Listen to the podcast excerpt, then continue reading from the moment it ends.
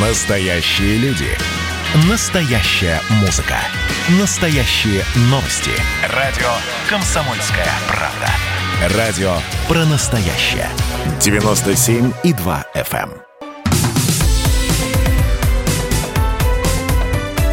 Как дела, Россия?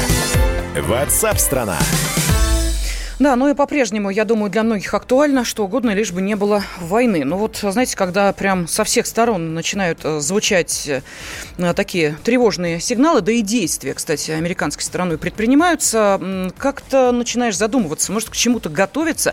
Почему я об этом говорю? Новый начальник штаба ВВС США, генерал Чарльз Браун, оценил потери и риски возможного военного конфликта Соединенных Штатов с Россией или Китаем и э, сравним, сравнил их со Второй э, мировой войной. Ну, я не знаю, насколько все-таки корректно это сравнение в данных обстоятельствах и условиях.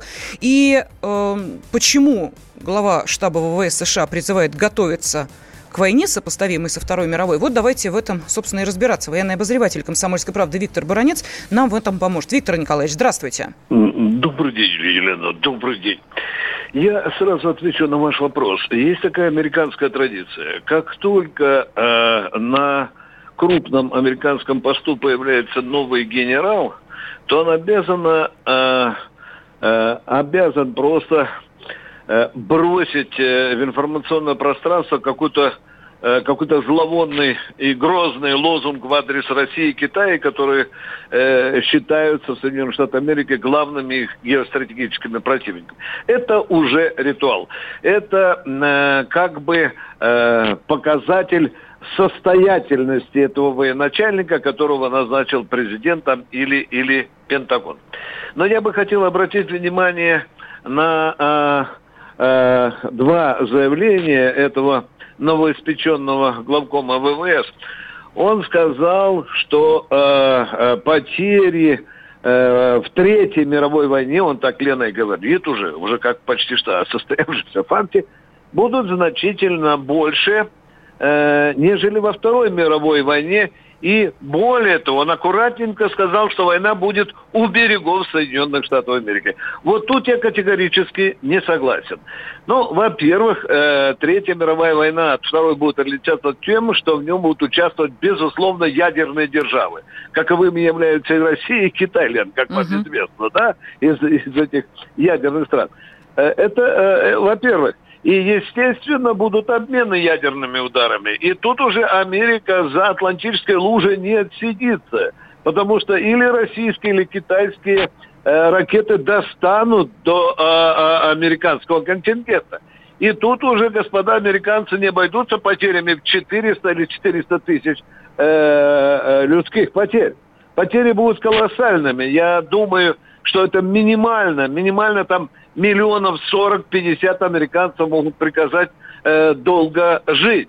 Но меня смущает вот эта самоуверенность этого американского генерала, который говорит, что Третья мировая война будет идти где-то далеко от Соединенных Штатов Америки. Ну, это уже э, совершенная глупость, э, господин генерал. Уж такую элементарную вещь надо, надо знать. Ну, и я бы хотел еще об одном сказать, что, конечно, Третья мировая война, это будет война коалиций, причем коалиции эти будут иметь ядерное оружие. Соединенные Штаты Америки, мы знаем, у них есть их коалиции в натовской не только сами Соединенные Штаты Америки, ядерная держава, не только Британия ядерная, не только Германия и Франция. Ну а с нашей стороны, безусловно, у нас есть пока один, скажем так, партнер и стратегический партнер это Китай, у которого тоже в загашнике э, немало очень сильного ядерного оружия. Так что э, я бы посоветовал э, вот этому авиационному американскому генералу говорить не о третьей мировой войне, а о последней войне человечества, угу. в которой большинство американцев, конечно, не выживут. Виктор Николаевич, ну тогда, знаете, из разряда девочкиных да. вопросов, а зачем да. в таком случае проводить э, эти многоуровневые учения, зачем привлекать разные страны, зачем а, танки и пехота, если все будет решаться вот таким уровнем нажатием одной кнопки, ну или двух? Э, отвечаю на ваш вопрос, Елена. Э, у кого-то в пентагоновских мозгах почему-то застряла мысль, что э, Россию можно победить только обычными вооружениями, или Китай. ни Пекин, ни Москва ни с кем не договаривались о том, что будем воевать только простыми вооружениями. Когда или Россию, или Китай, Елена, припрут натовские армады, мы будем защищаться тем, что у нас есть. Ну, конечно, будем в ответ – в ответ, конечно, будем бить, как это нас по, по, по, по, по, доктрине. А такая ситуация может сложиться, когда придется Москве из ножен доставать последний свой довод, ядерный довод, но это уже будет э, не, не, не наш выбор.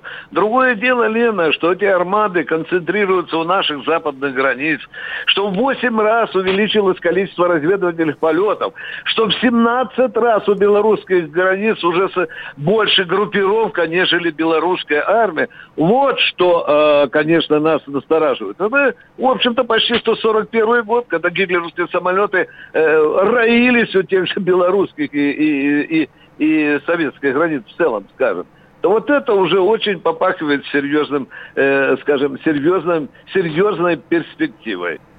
Спасибо. Военный обозреватель «Комсомольской правды» Виктор Буранец был на связи с нашей студией. Эм, но разговор о Беларуси, вот Виктор Николаевич просто так вскользь об этом э, сказал, мы продолжим в начале следующего часа уже в программе «Национальные вопросы». Первая наша тема э, будет э, следующая. Кто боится интеграции России и Беларуси? Так что, если вас это интересует, обязательно в следующем часе будьте вместе с нами.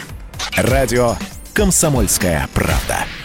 Ну и э, завершая этот час, э, хочется еще и поговорить о погоде. Многие светские рауты начинают с разговора о погоде. Мы завершаем программу WhatsApp страна сегодня именно этим разговором, тем более, что жителей Центрального федерального округа ожидает, ну, скажем так, очень редкое явление, о чем готов рассказать начальник ситуационного центра Росгидромета Юрий Варакин в ближайшие вот 10 дней э, у нас будет все-таки влияние Атлантики, если мы говорим о северо-западе, северо-западном федеральном округе, центральном федеральном округе. Я здесь исключаю Южный федеральный округ и Северокавказ, потому что там еще продолжение лета сейчас и в Ростовской области, и в Краснодаре, в степных районах до 32 градусов, ближайшие вот и выходные, и следующая неделя. Тут еще об бабьем лете долго, в общем-то, можно не говорить, там сейчас лето еще, и Крым тоже. А вот у нас, к сожалению, вот сейчас вот хорошая погода, два дня, но уже следующая неделя все больше будет облаков и осадков, поэтому не раньше середины третьей декады Э, вообще у нас э, бабе лет это не значит, что оно обязательно вот в сентябре. Оно может быть год на год не приходится. Это может быть и конец сентября, это может быть начало октября, а может быть и два таких маленьких коротких окошка, э, достаточно непродолжительное, в пределах трех-четырех дней. Новосибирская область, Кемеровская область, э, Омская область, э, Алтайский край, юго-запад, запад э, Красноярского края. Здесь в третьей декаде установится такая комфортная погода. Нельзя определенно сказать э, вот уже сегодня, э, какая будет зима. Но то, что сохранится тренд на мягкие зимы на европейской территории, Санкт-Петербурга до Москвы и туда дальше, да, до Поволжья, скорее да, чем нет, что зима будет тоже не холодной. Ну, а в регионах Центрального федерального округа ожидается всплеск тепла, за которым последует аномальное похолодание. А, об этом а, сообщил научный руководитель Росгидромета Роман Вильфанд. Он сказал, что такая динамика будет характерна для всего федерального, Центрального федерального округа. 17 сентября будет небывалый всплеск тепла выше 20 градусов, а потом наступит очень холодная погода. Дневные температуры будут заметно ниже 15 градусов, ночные около 5 градусов градусов. И вот именно такой всплеск является достаточно редким явлением. А, и это не антициклон, это действительно всплеск тепла. Вот так это называется. Остановите нам время в тишине. Ты слышишь, истина рядом.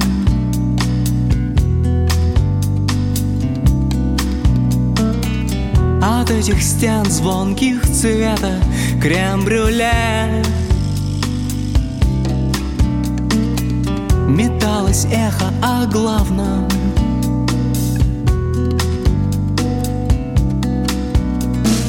До одной постели сжался мир И мы с тобой парим над ним Я слышу все, как ты дрожишь Что шепчет мне твой взгляд? Как наши ангелы не спят, Крыльями а ночь стучат, охраняя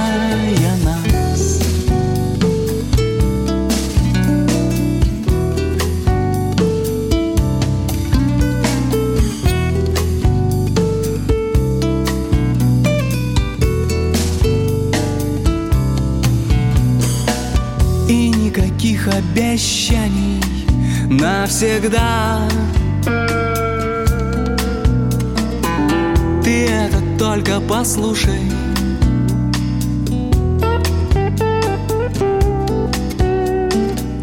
Она сочится повсюду, как вода.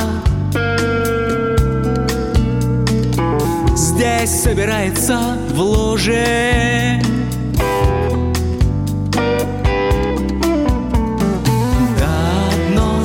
Постели сжался мир, И мы с тобой парим над ним. Я слышу все, как ты дрожишь, Что шепчет мне твой взгляд, Как наши ангелы не спят? Крыльями, а ночь стучат, охраняя нас.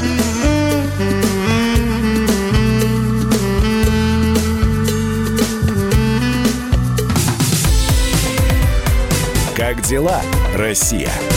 Ватсап-страна! страна